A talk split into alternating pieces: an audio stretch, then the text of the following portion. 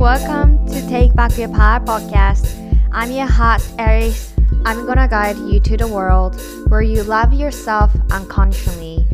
beyond body.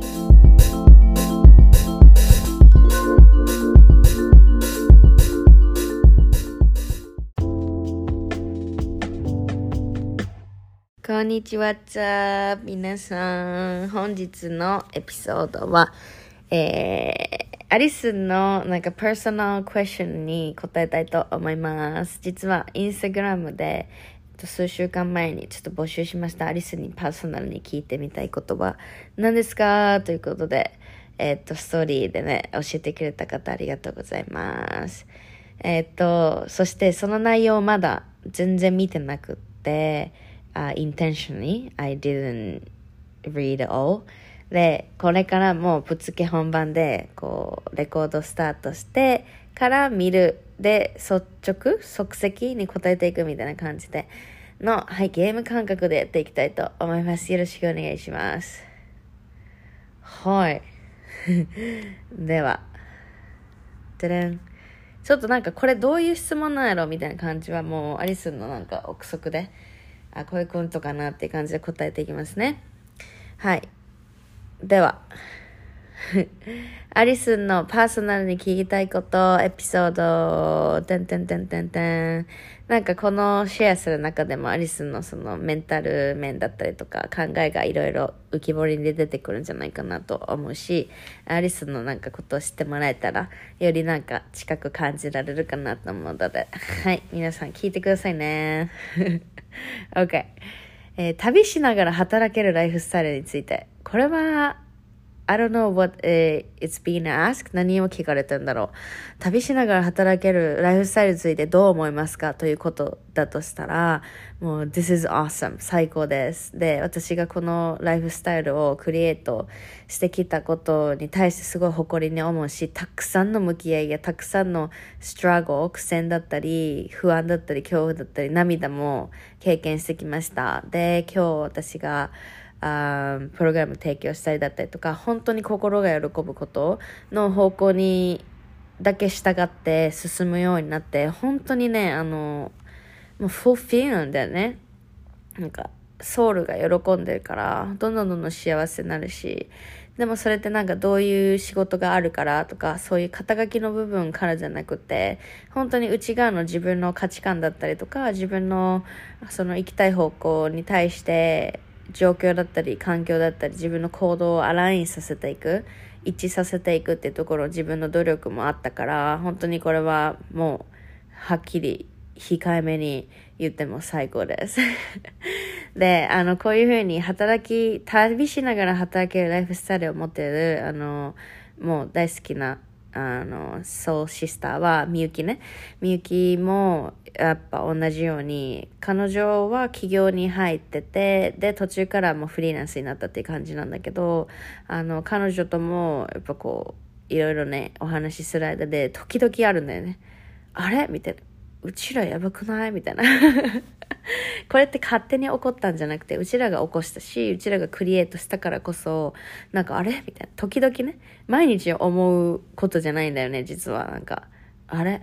うちらやばいことしてない？みたいな 感じになって。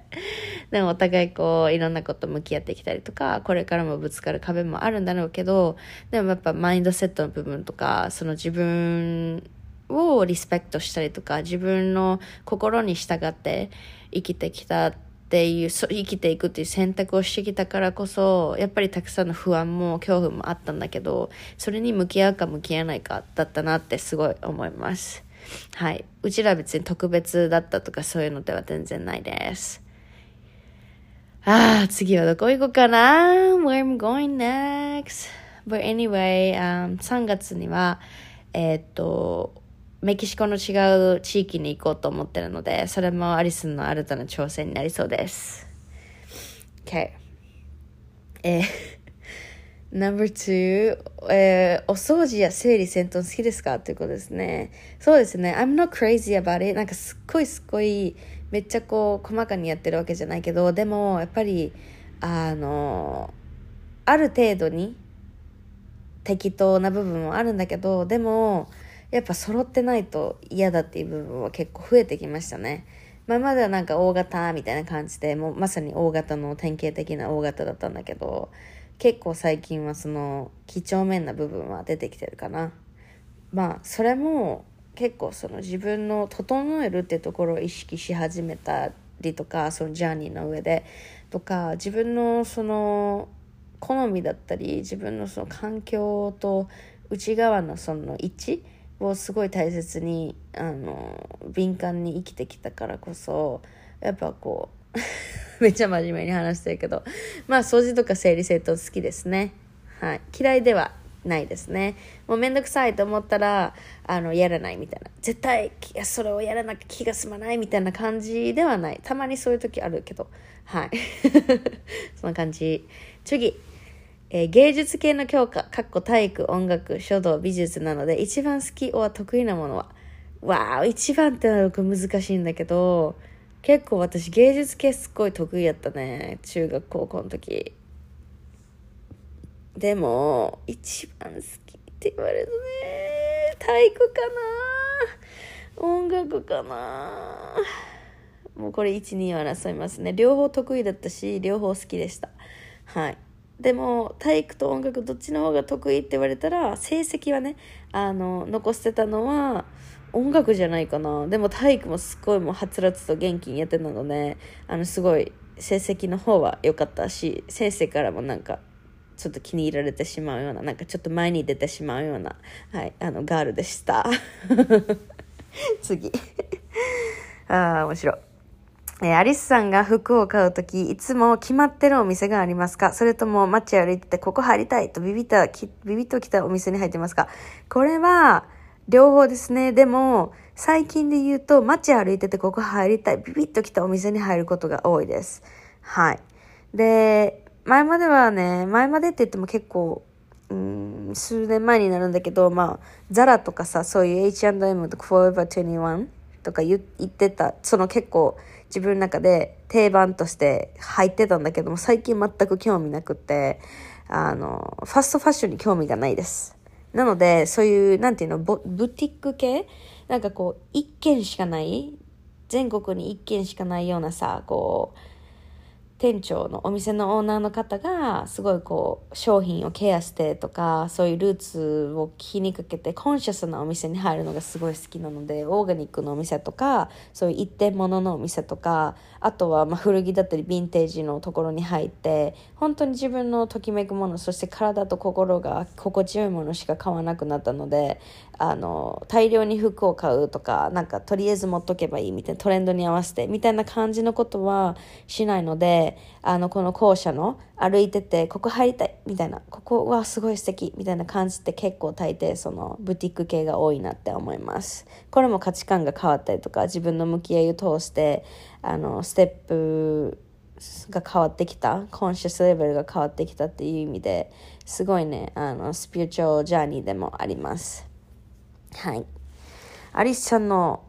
今の目標はもう本当にアリスちゃん大好きです。いやありがとうございます。I love you too. アリスの今の目標はね、もう、あの、うん、システムを整えるっていうかな。まあ、整えるがキーワードですね。特にこの上半期、もう、整える。Yeah, creating the system, building up the system. えっと、ビジネスだったり、発信だったり、あとは、まあ、ライフスタイルもそうだし、あ整える自分のメンタル面自分の精神の部分もそうなんだけど整えるっていうのが今すごいキーワードで出ててあのいろんなところに行ったりとかいろんなこうことに外にこうねあの矢印が向きがちだからこそやっぱりこう coming back to the center センターに戻ってくるっていうことをすごいねあのいいと思って毎日過ごしている感じですね。はい。であのうちさ結構12月に大きなその変動があったというかあ,、まあ、あったのね。コスタリカですごい深い深いインポータントなジャーニーに出てあのー、ね、今までやってきたことに対してすごいそうだよなとかやっぱりなとか That makes sense so much. make sense. もう connecting dots 全部がつながるみたいな感じの感覚がすごい強いジャーニーだったんだけどだからこそなんかあの得るものも多ければやっぱりその得る分手放す分も大きくって今までなんかあそうそうこれがやりたいんだっていうのをやってきたりとかそっちに向かってやってたんだけどそれがね今なんか興味なくなったりとかあそして興味がないって思ったらもう全く手につけることができないからもうエネルギーが湧かないからあの絶対できない。もう できないというかやりたくない。で例えば今は、まあ、これからどんどん答えがね出たりとか新たに見えてくるものもリビューされることもあるんだけど今の時点では例えばで言うとそう前までは YouTube やりたいと思ってたけど今はなんか YouTube 本当にやりたいのかなっていう風ななんか自問自答の時期に入ってたりとかなんか今まで楽しくやってたリールインスタグラムのリールもなんか今はなんかそっちにハートが向かないというかいやでもなんか自分の伝えたいメッセージはすごいこうコアでは変わってないからそれをなんかどういうふうに外に出していくかっていうのをあのそのツールの部分だよね。How の部分。The reason why っていうところやっぱコアに来る。Why I want to、um, share this. Why I want to radiate love とか。Why のところやっぱ中心部に来るんだけどそのコアの部分ね。価値観だったりとか、うん、その動機になっていくこと。でもうそのそのじゃあ reason とか what を外に出すためにやっぱツールがいるわけ。例えばそれは今みんなが聞いてくれてポッドキャストも一つのツールだよね。だったりとか Instagram、YouTube とかその媒体使わなくても何かこうワークショップやったりとか、うん、対面とかでね。とかその誰かに全国に向けて発信するっていう発想じゃなくても例えば自分の周りのねその半径5メートル以内の人たちね言ったらこう近い人たちに対してその愛のある人でいるみたいな感じでも一つのミッションのツールでもあるわけじゃん。でそれをだからツールは何でもいいわけうちのそのミッションみんなもラブなんだよって You're enough なんだよって You're love You're love あなたはラブだからってでありのままでいいからっていうふうにあのやっぱ伝えていきたいしそれをなんかこうどう体現していくというかどういうふうに伝えていくとかっていうのが今のなんか私にはあのあんまピンとくるものがなくてでもそれもそれでいいやって。ポッドキャストはねすごいあの続けられてるというかあの YouTube とかはストップしてるけどそういう、ポッドキャストは結構継続的にうんなんか気軽にというかできるからあのすごいポッドキャストが途絶えることはまあないかもしれないんだけど、うん、他のエリアでね今自分と対話しながらそしてこれってなんかまだまだピンときていないからすぐに答えは見つからんと思うしアリスもアメリカアリスもこう日本に出たりして帰ってきたばっかで結構その空白が必要やなって余白。うんバタバタしてであの結構動き回ってたのでやっぱ整えるだよね。coming back to the center なので、なんか瞑想したりとか、本当に毎日自分を整えるシステムを作り出す。毎朝どういうふうに過ごしたら過ごしたいのかって。If I'm already like a creative person もしうちがクリエイティブな人とかそういう生き方を捨てて自分で人生を作り出してたりとか毎日心地よくあのオープンハートに過ごしてる人だったら朝どういうふうに過ごしてんだろうとかどういうふうななんか考え方持ってんだろうっていうふうに先を見てさ考えることをあのしていったりとか It's gonna take time, some time だけど allow yourself to have time and like give myself space 自分にスペース与えてあげてうん。 なんかそれもジャーニーだからわかんないとか、なんかうち何したいんだろうとか、どうやっていきたいんだろうっていうふうにわかんない時期も、それも立派なフェーズだから、それをさ、否定してし、やばいみたいな、わかんない、どうしよう、今すぐとか、みんながもう進んでんのにとか、こういう期間もなんかやってない自分ダメだみたいなさ、思いがちじゃん？で、それってやっぱりこの社会のその生産、生産主義というか、あ何主義っていうこれ、まあ、発想カルチャーだね。もうどんどんやったらやればそれだけでいいみたいな。プロダクティブ命とかさ。プロダクティブのこと考えることもいいけど、でもそうな、こう休んでる自分に対して罪悪感感じたりとかさ、結構あったりするくない？このカルチャーに住んでたら。うん。なのにさ、あの、休むのが必要じゃん、人間って。それがスタンダードだったら、もっともっとこう羽を広げて、休むときは休む。ね、空白も、それもジャーニーの一部。や、止まってるようだけど、それも OK みたいな感じで、あの、思えたらすっごいこう、より良いアイデアが降ってきたりとか、すごい心の余裕につながるから楽だし、あの、それでいいし、それがいいし、あの、本当に感謝に変わる。でもなんかもっとやらなきゃいけないのになんでうち立ち止まってんだっていうふうに思うと、どんどんどんどん焦っちゃって、何も出てこないじゃんか。そう。だから、あの、これも OK っていう感じで、気長にね、やっていけたらなと、はい、思ってます。はい。はい。お、これいいですね。どうやって自分のクリエイティブ性を、えっと、創造性を育てた？クリエイティブな思考を作るために意識したこと。Wow. I love being creative. creative って、うちらはさ、we are the creator なのね。クリエイターなの。そのあの、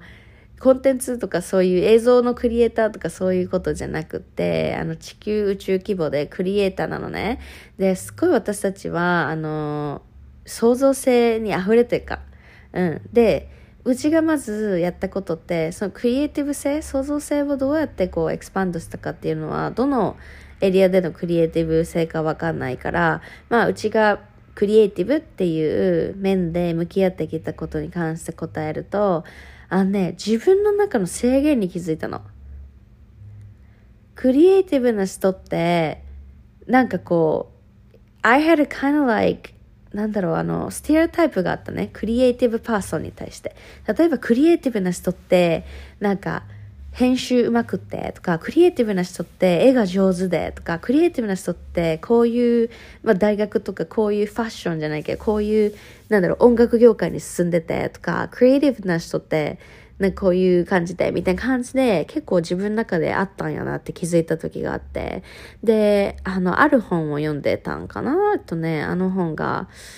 ずっとやりたかったことをやりなさいっていう本で、あの、聞いたことあるかな。その本読んでたんだよね。で、確かその本からだったと思うんだけど、あの、そこにすごい大切なことが書いてたので、すごい自分のクリエイティブ性をエクスパンドするために手助けになった概念などでシェアするね。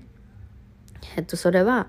あその創造性とかクリエイティビティっていうのは、あの、生まれ持っているものじゃなくて、全然その、練習だったりとか、繰り返しだったりとか、そういう後天的？天後、後天的か。うん。なものなんだよっていうので、あ、うちはさ、なんか、作家さんとかさ、そういう そっちに進んでる人はそこに興味があってとか、なんか自分に興味がない、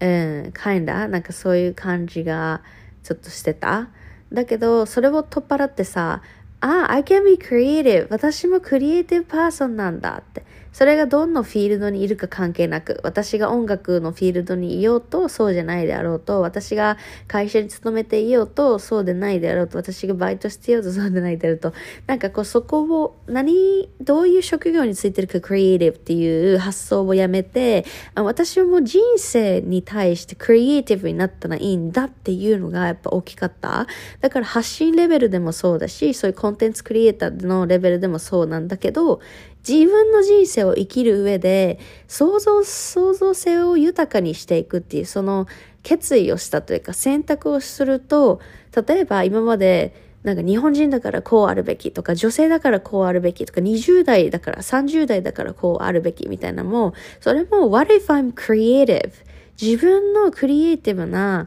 あの、発想で、物事考えたりとか物事を見たりとか自分なりのアイデアだったり意見を持ってたらどうなんだろうっていうふうにやっぱこうそうなってきたわけ。クリエイティブに対してのそのマインドのあのリミテーションを取ってあげるとクリエイティブって全員が持ってるパワーだしこれを使わないってええー、何してんのうち？みたいな。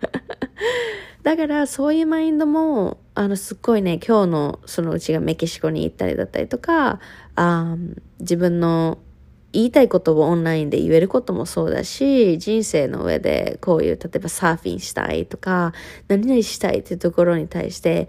でもってつきがちじゃん？なんかでも何歳だしとか、でも早くから始めなかったしとか、でもうちにはなんかそういうタレント、再生、才能ないしとか、もっとなんか早、なんか早咲き、早咲き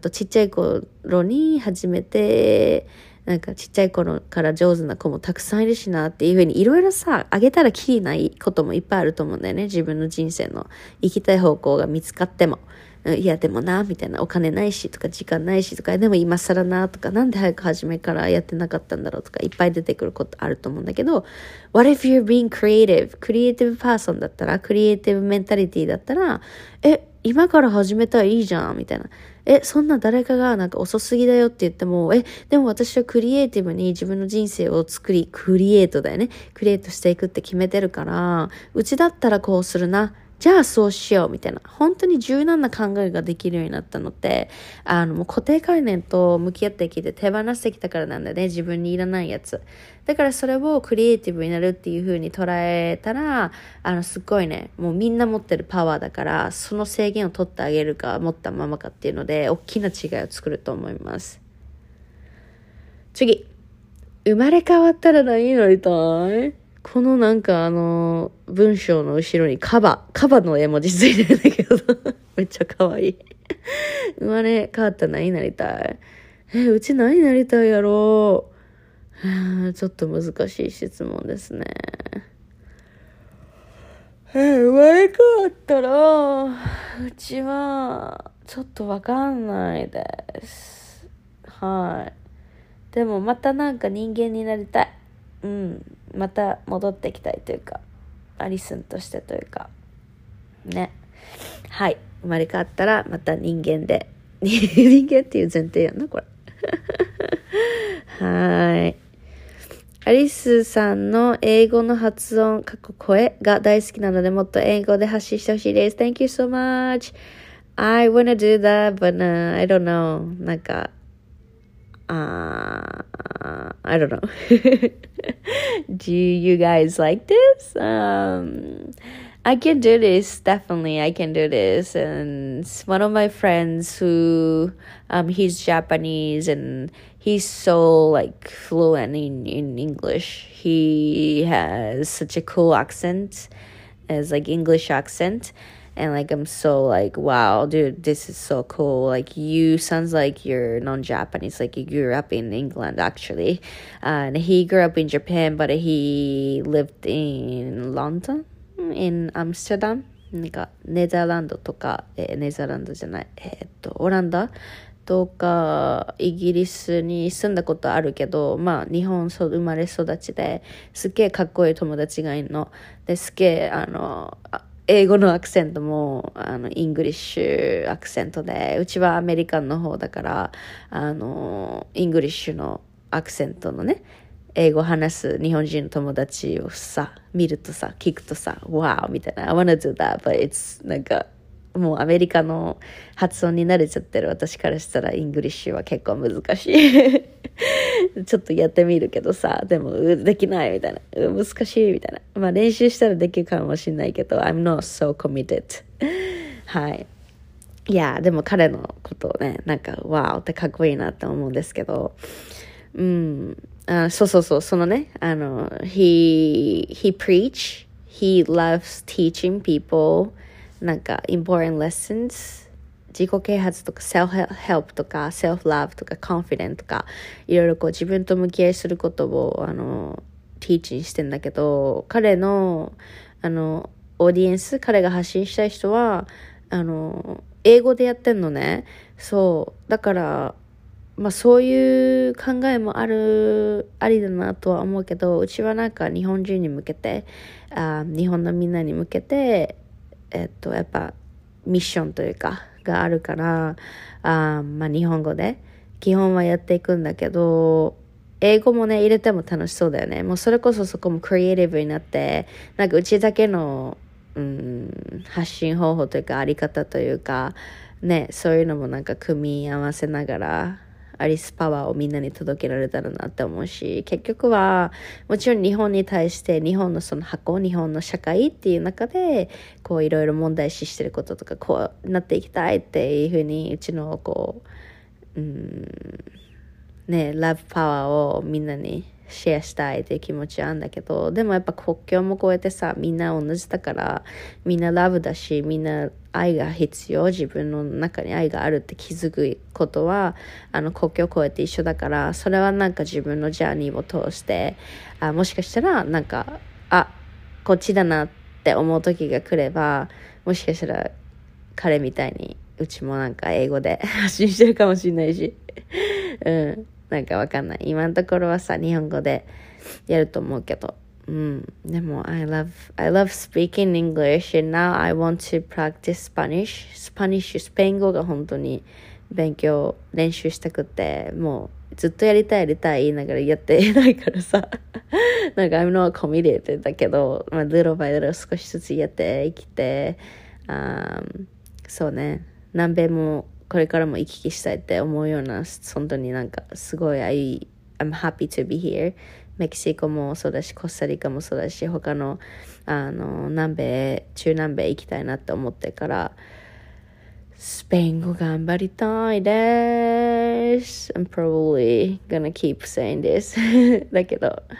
英語もね、またみんなで英語のトピックとかで話せたらいいな By the way, 昔、ちょっと前のエピソードでさ、英語で全部話したやつ配信したんだけど、みんなどうでしたか？ありがとう、聞いてくれて。はい。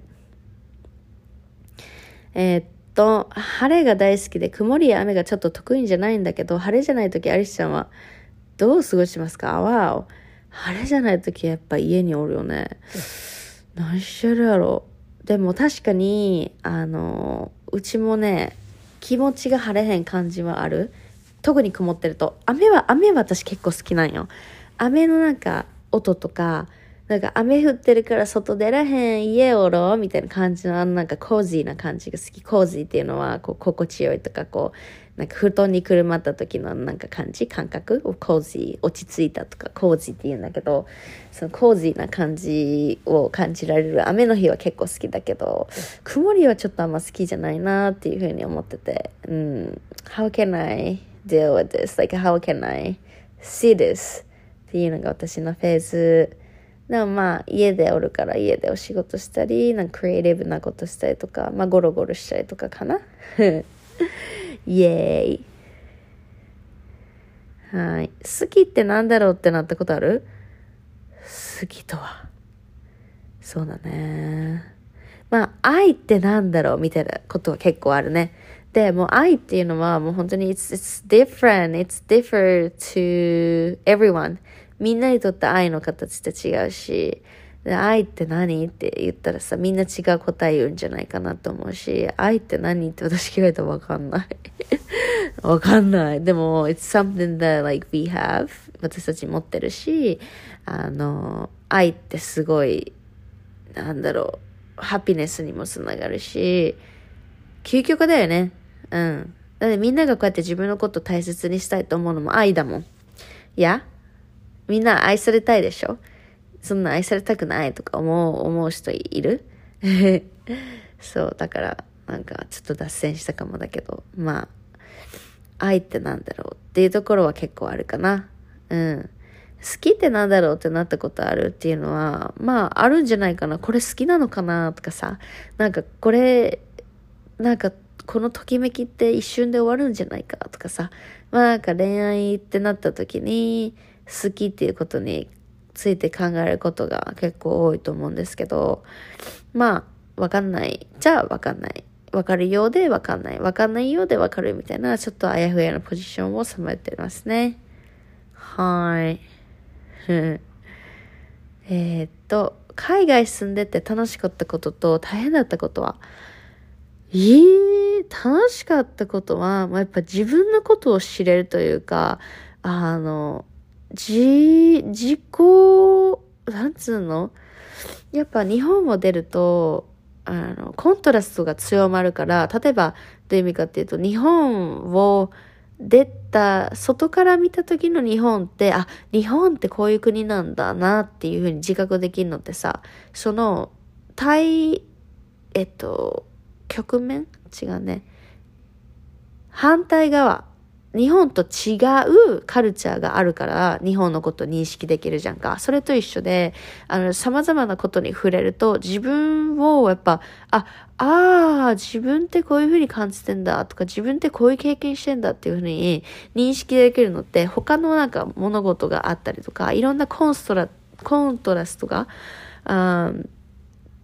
対比ね、が存在してるからだから、すごいこの自分のことを知り、そういうジャーニーに出られたっていうのがやっぱ楽しいなって思います。それが全部につながってると思います。フレンドシップとかもあるし、学校のこととかもあるし、海外住んでる上でのなんか不安とかもさ、いろいろなんかそれも、あの、怖いって思うこともあるけど、でもなんか結局は自分の喜びにつながってんだなってすごい思う。ね、大変だったことは、やっぱ言語かなまあ、アメリカ行った時の大学が結構大変だったから、それは、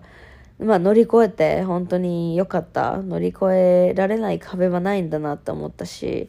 ね、あの、あの、学校行ってて、で、コロナになってっていう時期もすごい大変だったから、まあ、メンタルヘルスの自分のね、メンタル向き合ってあげることの、あの、ジャーニーというかプラクティスを始めてたから、コロナが入った時も結構落ちたけど、結構苦しかったけど、でもそれでもね、なんか自分との対話を通したり、カウンセラー利用したりだったりとかしたので、もう本当になんか大変なことこそ自分の学びに全部つながってる、すごい大きな学びにつながってるから、なんか、あ、大変だったけど、すっごいなんか良かったし、感謝だし、自分のこと誇りに思うし、なんかその機会を得られたっていうこと、自分がそこに入っていったってことに、すごいなんか、わーって、thank you so much ってすごい思う。いやー、はい。恋バナっていうの出てきてますね。恋バナはね、実はあの違うエピソードで話そうと思います。恋バナ、恋愛ってのは relationship とか love life っていうのは本当に深いんですよ。だからここでちょっと話せるような内容じゃないので、あみんなにちょっと恋バナどういうの聞きたいとか、どういうこと話したいっていうのをちょっとまたストーリーなので聞いて、で、それからあのみんなと話せる感覚で、えー、シェアしたいなと 思います。なんか近々さ、誰かこうゲスト呼んで、あの恋バナするのも楽しそうだなって思ってます。はい、Thank you, Thank you. 聞いてくれてありがとう。恋バナ楽しいよね。みんな恋愛してる？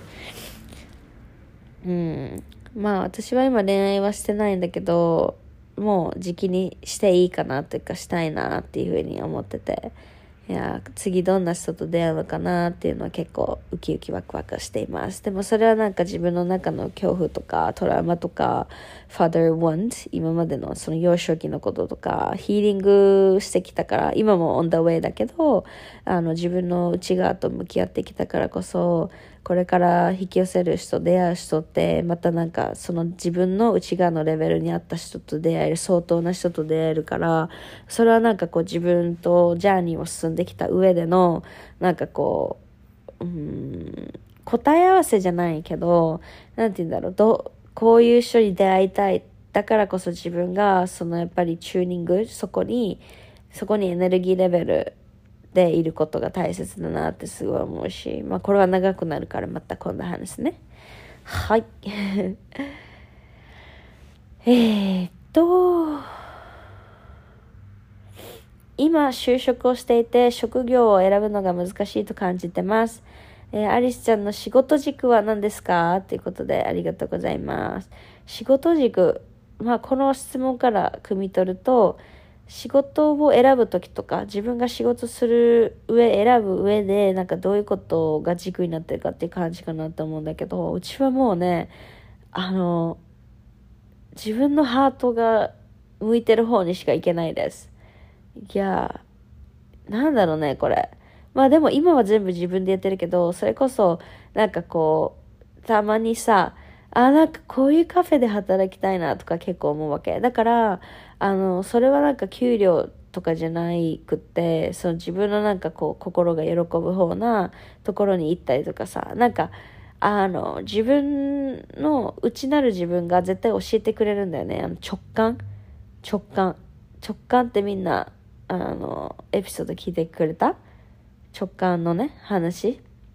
してたんだけど。やっぱり直感って本当に頭で考えるとかじゃなくてもう心がビビッとしたものだからもう本当にそれについていって問題ないというかうん。そうねだから直感がすごい大きいかな仕事でも。いやね就活難しいんじゃないかなっていろんなねあの精神的にもあのアリスは就活実は経験したことがないんだけれどもまあすごいこうパワーを送ってるうん。大丈夫って。でそれがなんか違うわって思ったら違うのかもしれないしなんかちょっとやってみようかなとかそういうなんか感じでもいいなって思うしいやみんなあの自分の中にいつも選択権があるっていうことを忘れないでください。はい。じゃあそんな感じかしら。ありがとう。じゃあ続きはね、恋愛話しましょうかね。もう本当に面白いからね、恋愛って。あの、社会が言ってもう社会今まで何を教えてきたんっていう感じなんだけど、まあそれも感謝だよね。そのコントラストが生まれたからこそ、あの、あ、じゃあ私はこうしたいっていうふうに思えてるからだと思うんだけど、でもさ、社会、最近もずっとも、なんか、何を教えてきた今までみたいな。で、例えばその恋愛に対しても、まあマーケティングとかさ、そういう、部分もかなり入ってるなって思うんだけど、この前バレンタインだったじゃんで、バレンタインで、あの、女の子が男の子にチョコレートあげるとかもさあれも結構マーケティングから来てるじゃん。チョコレートを売るためとかさこういうイベントを意識させて人々を動かすみたいな感じであると思うんだけど。あ何の話してたっけ？あそうそう恋愛に関して。恋愛って言ったらわかる？なんか恋愛至上主義とかさ恋愛してる方が良いとかあのカップルの方が良いとか自分にね、パートナーがいる方が優勢みたいな。自分は、うちは彼氏がいるから私は堂々としていいとか、うちは勝ち組なんだとか、私はリア充だとかさ、そういうふうに思うのも、あの、結局は社会の動きが大きく影響してる。うん。で、恋人がいたら幸せみたいなって結構あると思うんだよね。で、結婚した人がリアルに言うのって、あの、結婚しても幸せじゃない人もいるみたいな結構やっぱ聞く？うちは結婚してないからさ、あれだけど、でもそれってマジでリアルなんだろうなって想像できる簡単に。で、あの、世間というか社会はさ、結婚したら幸せみたいなとかさ、うん、恋人いたら幸せとかさ、もちろん幸せな部分は絶対あるし、そういうなんかときめきを感じる時とかさ、なんかいいじゃん、楽しいじゃん、恋愛って。けどなんかもっともっとディープに行こうぜって思うのが、その恋愛を通して私は恋愛ってマジで映し鏡自分のだなって思うんだよね。なんか私その恋愛って本当にエネルギーの exchange だからエネルギーとエネルギー重なるわけだから本当になんかそこの話をもっと周りの大人たちがしてたらなってすごい思った。育っていく上でそういうことを聞いていたらなんか自分がこう恋愛にすがったりさ相手にすがったりこう相手に幸せ委ねたりしてなかったんだろうなっていうふうに思う。別になんか後悔してるとかじゃなくてあの次のさ世代だったりこれからの自分の将来に向けてあのアリスはこういう風な恋愛が健全だと思うっていう風にあの思うんだけどあ社会を見た時に結構マーケティングだったり恋愛市場だったりとか男は女と一緒になる。女は男と一緒になるとかさ。まあなんかそういう風にこうキュッてなんか小さな箱に入れられるような感覚がして恋愛に関しても。結構なんかもっともっと深くもっと自由に開放的になんか物事を考えられるようなあ社会になっていったらなっていうふうに思うのではい。また次のエピソードでね楽しみにしてたね。恋愛話。恋バナ ということで、聞いてくれてありがとう。Thank you, thank you. ありがとう。じゃあ、メキシコからアリスでした。Love you. Bye.